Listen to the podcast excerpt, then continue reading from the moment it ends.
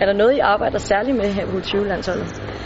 Ja, altså man kan sige, det er jo sådan en gruppe, der ikke har været samlet før, så vi prøver at, at lige at sådan sætte rammerne for, hvordan øh, er det, vi spiller. Langt de fleste af spillere har været med på DBU-hold før, øh, så det er ikke helt fremmed for dem, men, øh, men sådan lige den her gruppe har ikke været samlet før, så, så vi prøver at lave lidt brush up på øh, generelt, hvad er det, vi gerne vil, og specifikt, hvordan skal vi prøve at slå Liverpool i, øh, i aften. Jamen, jeg synes, det er en fin homogen gruppe. De ser ud til at have det rigtig godt med hinanden. Det er klart, der går lige en dag eller to, øh, vi lige skal se hinanden anden. Hvem er det nu? Øh, men øh, jeg synes, der er en fin harmoni og god, godt humør både på og uden for banen. Jeg forventer mig en, øh, en god matchning. Altså det vil sige, øh, vi bliver presset meget. Det gjorde vi sidste år, da vi spillede mod Liverpool. Det tror jeg også, vi gør i år. Det er jo en lidt anden kultur. De er vant til at spille lidt hurtigere, end de her spillere måske er. Øh, så jeg håber, at vi kan få en rigtig, rigtig fin øh, jævnbyrdet kamp. Jeg håber også, at vi kan vinde. Men, øh, men først og fremmest god matchning.